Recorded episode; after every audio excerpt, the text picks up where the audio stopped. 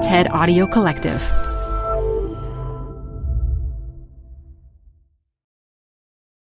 Reboot your credit card with Apple Card, the only credit card designed for iPhone. It gives you up to 3% daily cash back on every purchase. Plus, Apple Card has no fees, not even hidden ones. Apply for Apple Card now in the Wallet app on iPhone. Apple Card issued by Goldman Sachs Bank USA, Salt Lake City branch, subject to credit approval. Variable APRs for Apple Card range from 19.24% to 29.49% based on creditworthiness. Rates as of February 1st, 2024. Terms and more at applecard.com. Hi, I'm Debbie Millman. Canva is great for designing visual content for work, no matter what industry or department you work in. Now, your next presentation with Canva Presentations. Start with a professionally designed template and use it as a springboard for your design. It's a serious time saver. Time to present but can't be there in person? Enter Canva Talking Presentations. Record yourself presenting and add your talking head to your slides so your audience can watch your perfected presentation anywhere, anytime. Start designing today canva.com. Designed for work. This is Design Matters with Debbie Millman from DesignObserver.com.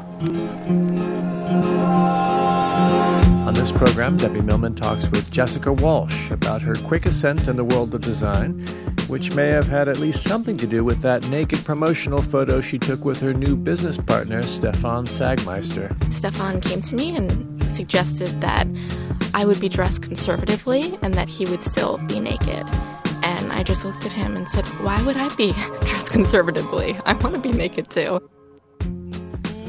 Here's Debbie Millman. Just a few years ago, when Jessica Walsh was a senior at the Rhode Island School of Design, she had to decide between a job at Apple and an internship at Pentagram in New York City. She chose New York, and it appears to have been the right choice. In the few short years since then, Jessica has won a shelf full of honors and awards, held some high profile jobs, and was named one of the Art Director Club's Young Guns. And last year, at age 25, Jessica became partners with Stefan Sagmeister. In addition to her work at Sagmeister and Walsh, Jessica was recently named a faculty member here at the School of Visual Arts. Jessica Walsh, welcome to Design Matters. Thank you, Debbie.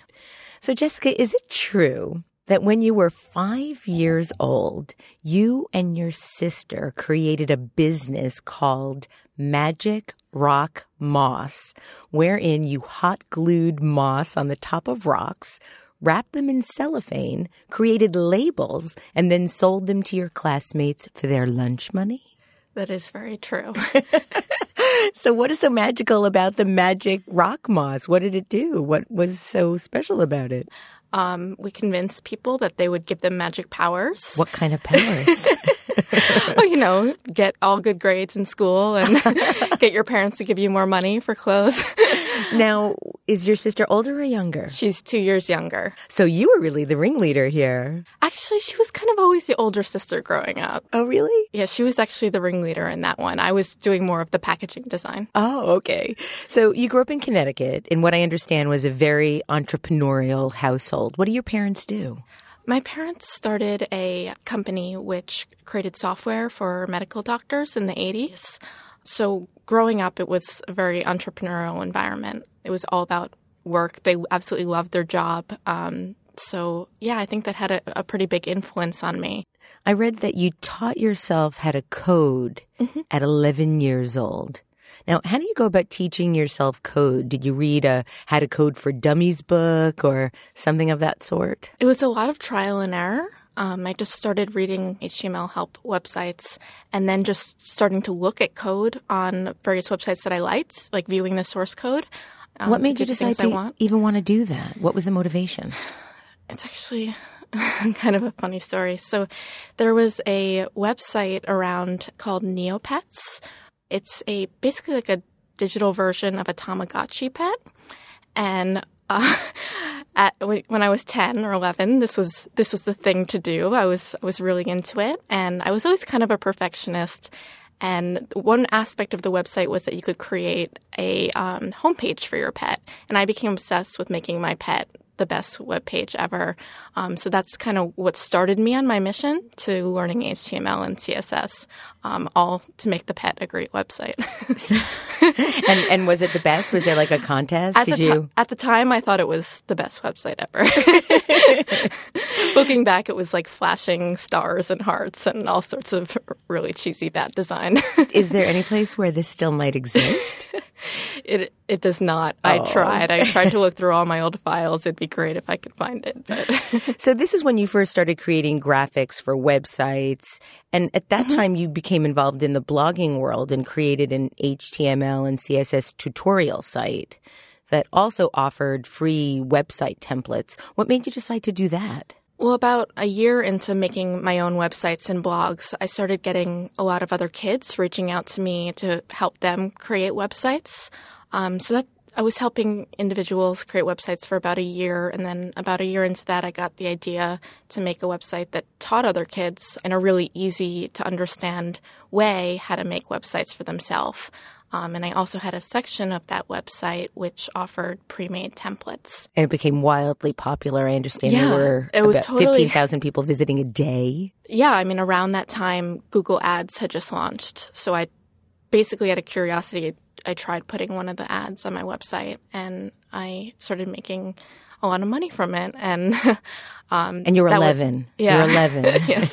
so what kind of real money were you making from Google, if you don't mind me asking? Um, a couple thousand dollars a month, which to an 11 year old was a lot. And it started to get increasing over time.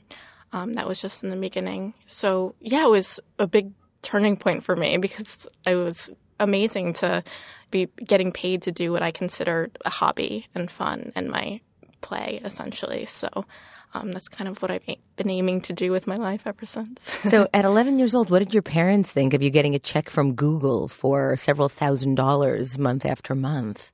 Well, for a while, my mom was very concerned about me. You know, I would uh, lock myself in my room for like two or three days with just my computer coding. Um, like, would forget to eat or shower. So you're like a geek. you're a real a geek deep geek. down. yeah. Um, so when I started getting those checks, she started to feel a little relieved. Like, okay, this this could be potentially going somewhere. and so is this what ultimately determined your interest to become a designer? Had you ever thought about doing anything else? I thought I would go to business school, like my parents, and follow down their path. So this was actually a turning point for me and for them because they saw that I could make money doing this kind of thing. And that's when I decided to apply to some art schools for college. And so what made you decide to choose Rhode Island School of Design? Uh, well, a lot of the other schools that I applied to were liberal arts schools. I wasn't sure if I wanted to focus more on the coding or design side. And of course, you know, my parents and advisors were all pushing me to go to a liberal arts school, keep my options open. But I don't know, something in my gut was just telling me that art school was the way to go. And RISD just felt right when I was at the campus. So I just took a leap of faith and went there. And have you been still working on your coding skills? I have not. I cannot code at all anymore. No, it's not like riding a bicycle. No. Okay. So when you went to RISD, I actually um, read that you were really shocked because suddenly you were working with your hands for the first time after working on a screen in, in a keyboard for 24 7. So, what was that experience like? What were you doing with your hands? Well, RISD is unique in that in the first year you don't get to go into your major, so you're you're put into a foundation year where you're doing all sorts of fine arts classes from drawing, painting, woodworking, um, model making, and at first I hated it, but I ended up loving uh, experimenting with all these materials and and expressing creativity in this very different way. Now, when you applied to RISD, did you have to show them a portfolio of flat work? I did, and it was terrible. My drawing skills were horrible. But your But- your computer skills were so mad they just had to take you, I guess. yeah, I guess so. So, after you graduated in 2008, you were in the enviable position of having to decide between two jobs. A high paying job at Apple in Cupertino, that tiny little computer company on the West Coast, or a modestly paid internship with a small design firm called Pentagram. What kind of job was it at Apple? Doing what exactly? It would have been on their, their web team, um, so doing digital design work. And so you decided you'd rather make much less money, live in New York City, and work as an intern at Pentagram rather than this high paying job at Apple working for Steve Jobs. Yes. Not that that's a judgment in any way. You know, I love Pentagram. I'm just curious as to how you made that decision. Again, it was very much a gut instinct thing. You know, I loved Apple. I interned there and it was great team people. I'm sure I would have been very happy, but you know, something inside me was telling me that New York was calling and that I would be much happier in a studio environment. I do tend to be a little bit restless and I like to do lots of different things. So I thought that, um, you know, coming here and trying out a studio would be a bigger challenge. How did you go about getting the internship at Pentagram? I just applied, um, you know, info at Pentagram. And um, went on interviews. I'd always very much admired Paula's work um, and her being a very strong female character in the design scene. So um, I interviewed with their team and got the internship position there. I read an article about showing your first portfolio to Paula Scher, who liked it very much, but then also recommended that you remove some of the projects that you had in it. Mm-hmm. Then, when you showed it to Christina Di Matteo, the great designer who was then the art director at Print Magazine, Christina loved some of the work that Paula hated and didn't like some of the work that Paula did like. And you stated that you learned very quickly that everyone has different design aesthetics, and your portfolio should be a representation of yourself and the kind of work you want to be doing. And I'm wondering if you can elaborate on this a little bit for our listeners. Sure. I mean, everyone you ask if you show your portfolio to different people are going to have a different opinion on it. So I think that really you have to find what is your voice, what is the kind of work that you want to be doing, um, because when you have that kind of work in your portfolio, that's going to kind of influence the types of places that are going to hire you and the kind of work that you're going to be getting. So you want it to be a representation of yourself and what you want to be doing in the future whenever I talk to students and I look at their portfolio, I always recommend that they ask people not so much what they like, but what they don't like. So if there was one thing that you you think I should take out of this portfolio, what would it be? Mm-hmm. And you don't necessarily have to do it, but if 10 people tell you the same thing, you might want to consider it. That's true. I, I also have issues with people that put things into their portfolio because they think that if they show a book cover, it'll mean that they can do book covers. But if the book cover isn't very good, you're not going to get a job doing book covers. Right. How did you decide when you were first putting your portfolio together what kinds of projects to put in? Because clearly, if 2x4 wanted you and Pentagram wanted you and Apple wanted you, the portfolio needed to be pretty strong. It was just the work that I felt was best and that I, I liked best out of, out of what I had done at the time. Did you do any self generated work, your own assignments? I had been doing a lot of freelance work on the side while I was at RISD, so there was a lot of that, and then there was a lot of student work. I, I was a, a little bit of an overachiever. I did two thesis projects. So. Oh, really? um, so I just had a lot of those types of things. So, what was the biggest thing you learned at Pentagram? I guess just speaking up for what you want you know, I'd been interning there for several months and um, felt like I, I wanted more and just said to Paula that I either needed to be hired here or I was going to have to leave. And she helped me get the position at Print. Um, so, yeah, just that's been something that ever since has stuck with me. Um, now, if I, I feel like I need something or want something, I just ask for it, and it usually pays off. I'm not sure if I first saw you when you were first interviewing at Print Magazine or if you were coming to your first day of work there. Mm-hmm. But I saw you at the print offices just as you were either about oh, to really? be hired or starting. oh, um, okay. I was there uh, visiting the editor at the time, Emily Gordon, and she pointed you out to me.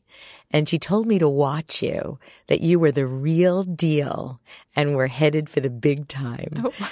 Um, what was it like to become the associate art director of one of the most important design magazines in the world at that time in your life? It was very exciting. I mean, it was very young, um, had only had the internship and a little bit of freelance experience, so I was kind of thrown right in. But I absolutely loved it. I loved getting to do such a variety of work. It wasn't just doing editorial design. Um, you know, when you work at print, it's a small team of three or four people putting the entire magazine together. I know people think it's like you know, oodles and oodles of, of staff, and you know, it's yeah. like two people, right?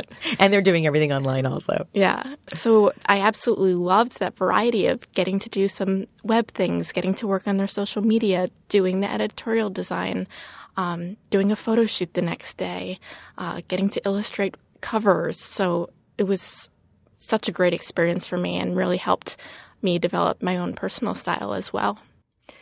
It's hard to describe some of your best covers at print. I sort of had them, was looking at them all um, over the last week. And the best that I can do is call them photographic sculptures.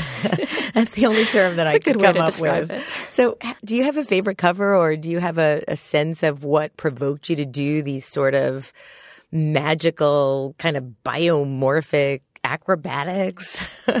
I think my favorite cover was the CMYK champagne uh, I had a feeling you were going to say that. I still don't know how you did that. I, I, look at it over and over, and for our listeners that might not be aware, it's sort of these glasses coming together and paint flying, and it's almost like it was a an actual sculpture of flying paint that you made because right. it seems completely still. Right. How did you do it? Basically, as it looks, we had four models, hand models. So, did you make the molds of paint? No, it was real paint. It was really inside real champagne paint. glasses. Oh my god! And it didn't work for the first 20 tries or so. So did you have to keep cleaning the cups or did you have a whole we had, box We had went to IKEA and bought one of those jumbo size boxes full of champagne glasses. And um, it's lucky we had a lot of extra on hand because it's a mistake to ever buy photo shoot props at IKEA. They are not not the most durable.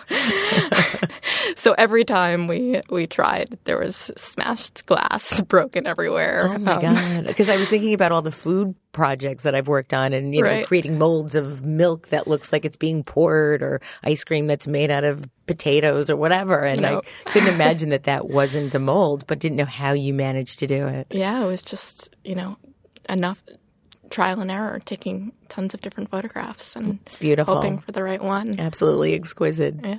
So in February of 2010, you began working at Sagmeister Inc. Uh, Stefan Sagmeister famously has a three year waiting list for internships.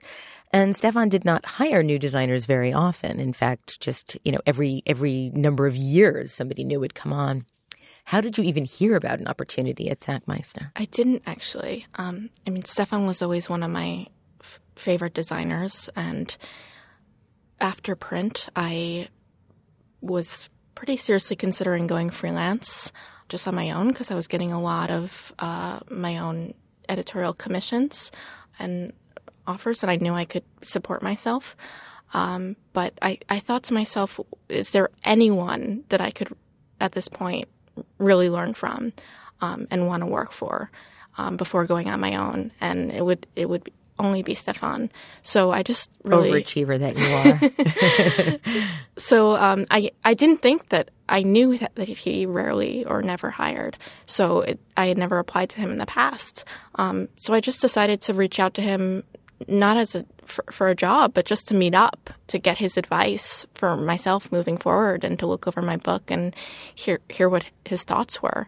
Um, and he was in the middle of a big interview when I went to go meet him, but he luckily took five or ten minutes out of the interview to look through my book, and he was flipping through it pretty quickly and asked when I could come out and try working for him. So um, I had quit my job the next day at Print Magazine and took the leap of faith and started working with them. Now, you say this as if it was just effortless. And um, having many, many, many, many students that have reached out to very well known designers, Stefan included, mm-hmm. it's not always the speed um, in which you've described as the norm. I mean, this seems like you wrote him, he wrote back, and boom, you were working. I mean, was it was it over a period of months? Was it instant? Was there something that you did that instantly captured his attention? Is there, or is it just in the stars?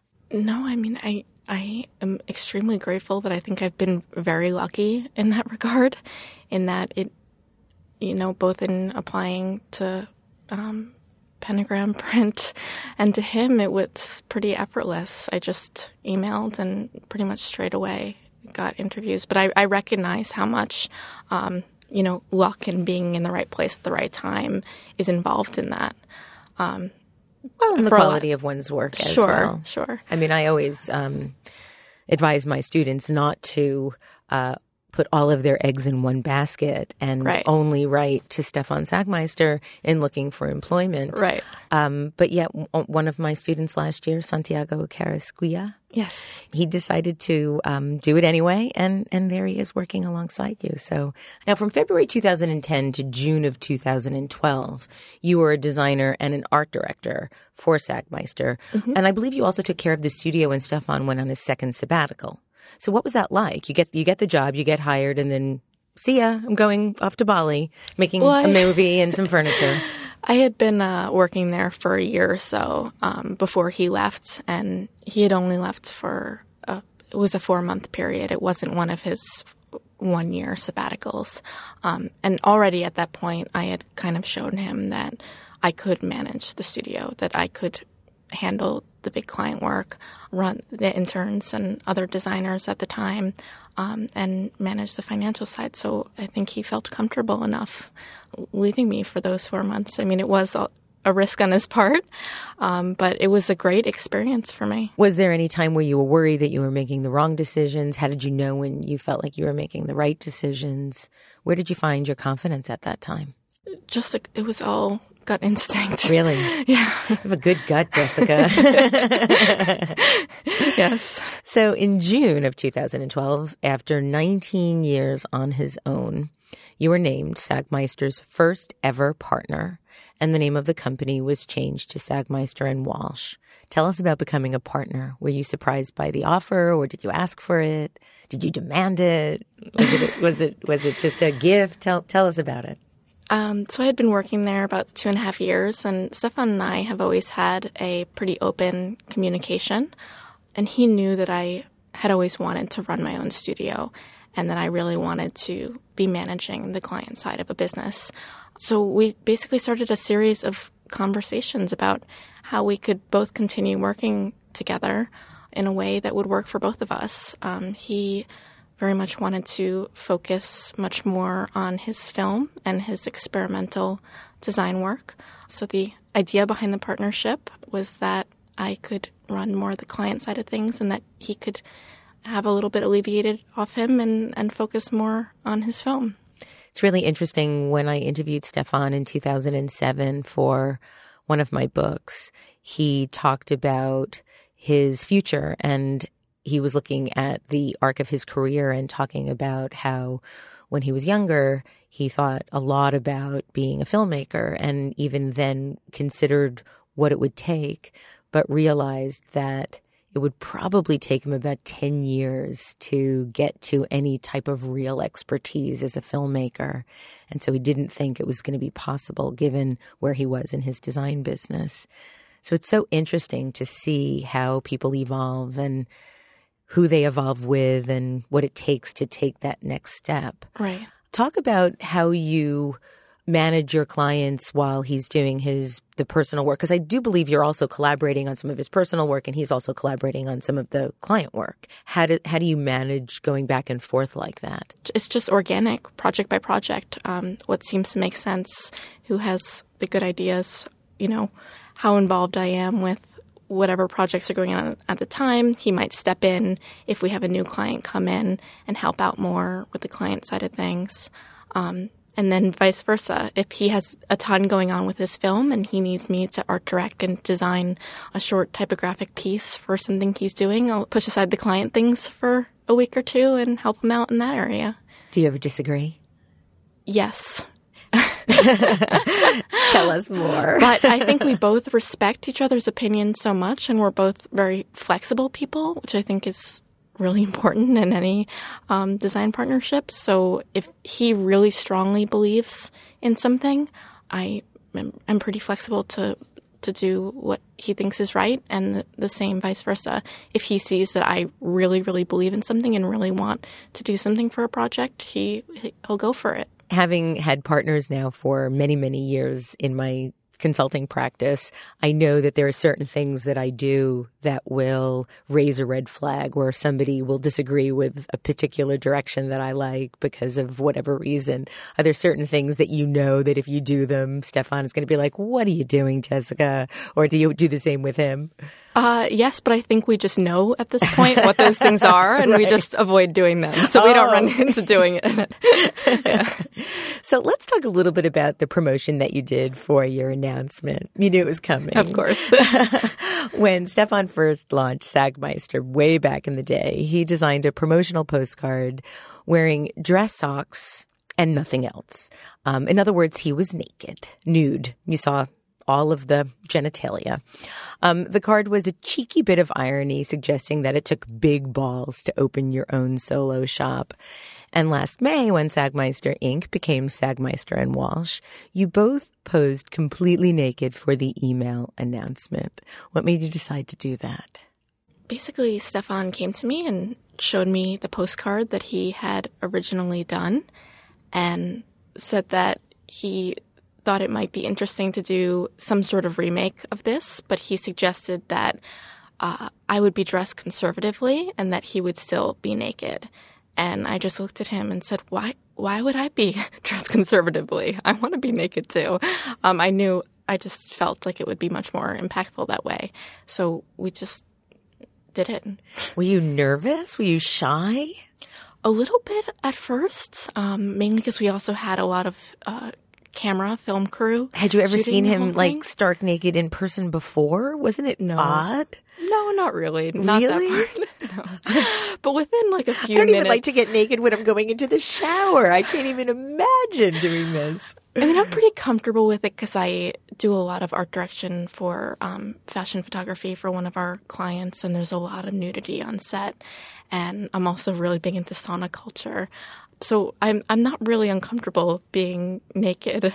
Um, it was a little bit weird for the first two minutes knowing that I was being filmed um, for the Happy film, but I got pretty comfortable pretty quickly, and it was actually quite liberating. Really? By the end of it, we were like, what else can we do naked on film? okay, let's hear about that too. No, I did know. not go anywhere. um, so, do you think there's like nude beaches in your future? Oh, I've been to nude beaches before. Oh, okay, so you're really comfortable with this. Yeah, yeah. Were you surprised by the reaction and the sort of ensuing brouhaha? No, I'm not naive. I knew that people were going to make those kinds of assumptions and say those sorts of things. Was there any airbrushing involved? There was not, except for a vein on Stefan's left leg, which he wanted removed. Why? Suddenly vanity appears? a vein on his left leg? I need to see this vein. Um, okay, so if nakedness, if this nakedness isn't enough, you and Stefan recently launched a new website for Sagmeister and Walsh and an entirely new identity system. And you once again posed naked.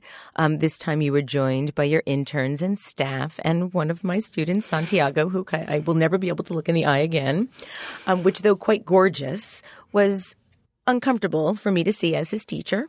Um, what made you decide to do the nudity again? I mean, you already had had the brouhaha. You couldn't have imagined that you wouldn't get more brouhaha. You were the only woman among these five gorgeous men, or four, four or five? Uh, five. Five gorgeous men. Um, so, so what made you decide to do that? You know, it's Stefan has done nudity before. It's a cheap trick. It continues to work. And now, what, is, think, what do you mean it continues to work? In what way does it work?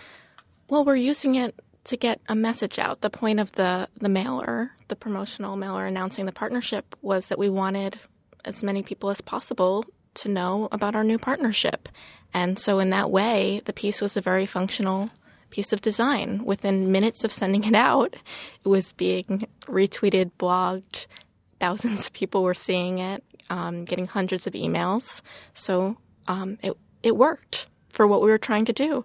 And when we launched our new website, we just went back to the same cheap trick. I read that there were more than 700 new visitors per 2nd mm-hmm. on, at your website when you launched the new identity. Now, you said that it was a cheap trick. Do you really feel like it was a cheap trick? Or do you feel like it was a smart trick? Or do you feel like it was I mean, what what do you, what is what's your thoughts about well, the the na- the nature of it? Well, it's cheap in that it's it's not expensive to do. oh, literally, literally cheap, literally cheap and figuratively cheap. Yes, yes. Um, but of course, we you know we understand that it's provocative. It gets people talking. That it will create some controversy. People, some people will love it, some people will hate it, but they're going to talk about it. So, so I, I want to read you uh, a piece from Print Magazine, your alma mater um, Michael Silverberg, the then editor, wrote a sort of op ed of sorts on the mm-hmm. print site. And he titled it Some Uncomfortable Thoughts About Sagmeister and Walsh's New Identity. And I'd like to read uh, a section from the post. At one point, their site was getting more than 700 new visitors per second. It is the identity, though stationery, pencils, business cards, CDs, and condoms that has drawn the most reaction. The CDs use the visual language of pictograms to tell a crude story of debasement. A woman performs oral sex on a man and, still kneeling, vomits into a toilet. The pencils purport to show the average lengths of African American, Caucasian, and Asian penises in descending order. Printed on the reverse alongside Sagmeister and Walsh are the words Source, British Medical Journal, giving a well worn stereotype the cover of scientific credibility. It's hard to see the pencils as anything other than racism repackaged as edginess or edginess rebranded as racism. But the pictograms are open to a more generous interpretation. Could Walsh be forcing the anonymous leches to confront the ugliness of their innuendos? Is she asserting her right to take risks with her body and control of her career however she sees fit?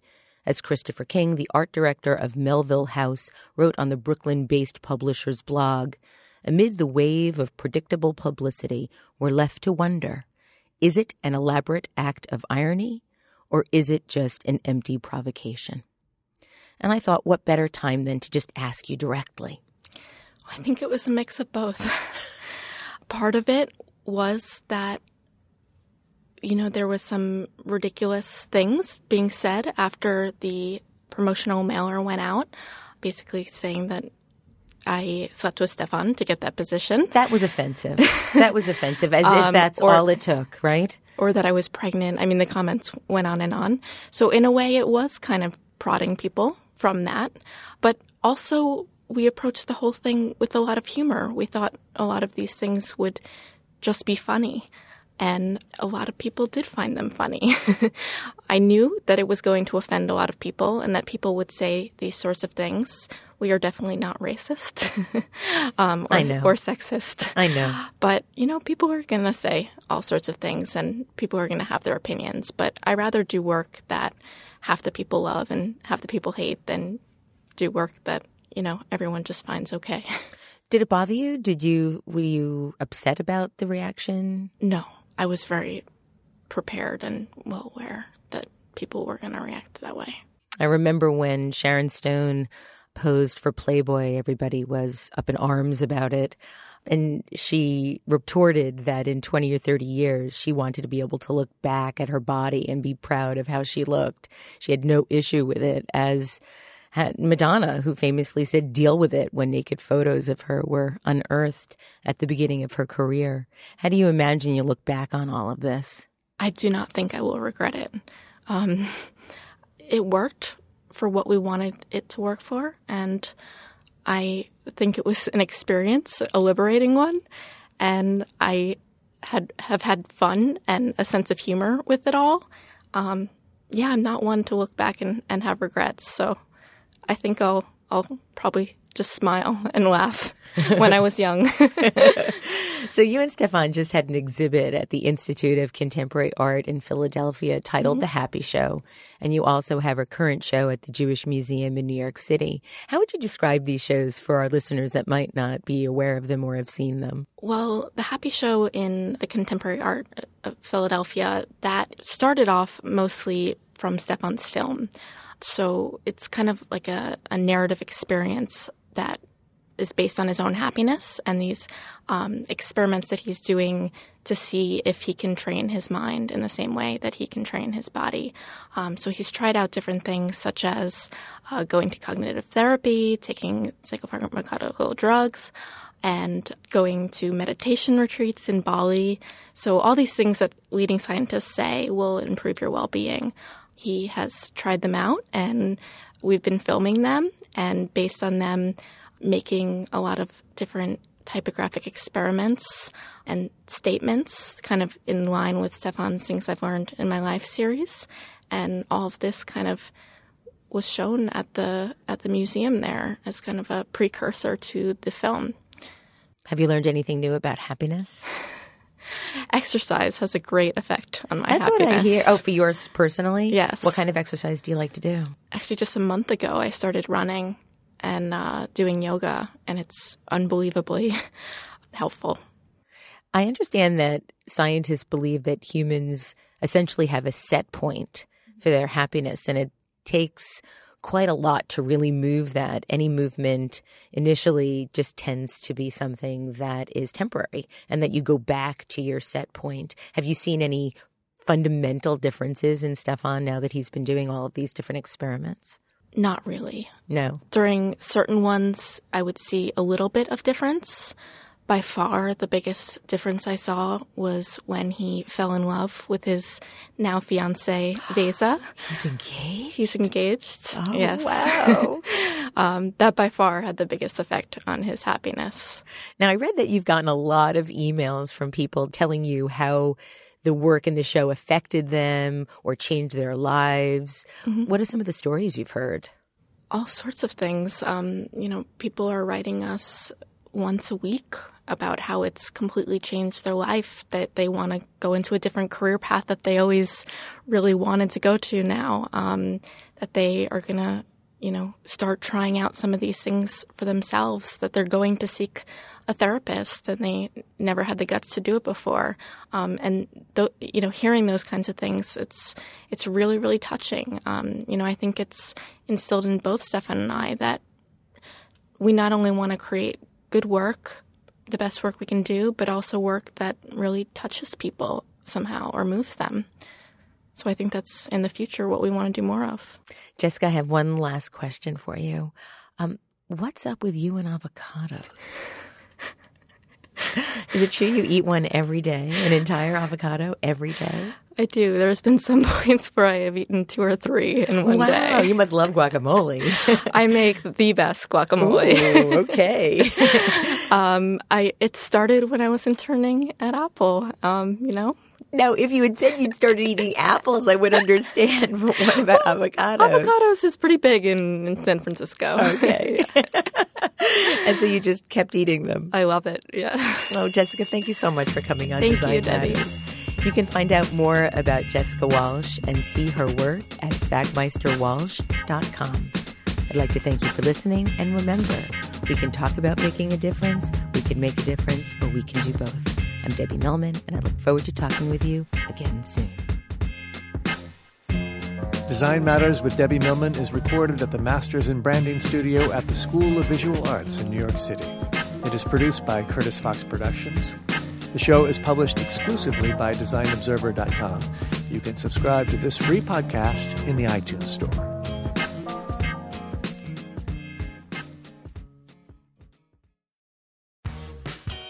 You're growing a business and you can't afford to slow down. If anything, you could probably use a few more hours in the day. That's why the most successful growing businesses are working together in Slack. Slack is where work happens, with all your people, data, and information in one AI powered place. Start a call instantly in huddles and ditch cumbersome calendar invites. Or build an automation with Workflow Builder to take routine tasks off your plate, no coding required. Grow your business in Slack. Visit slack.com to get started.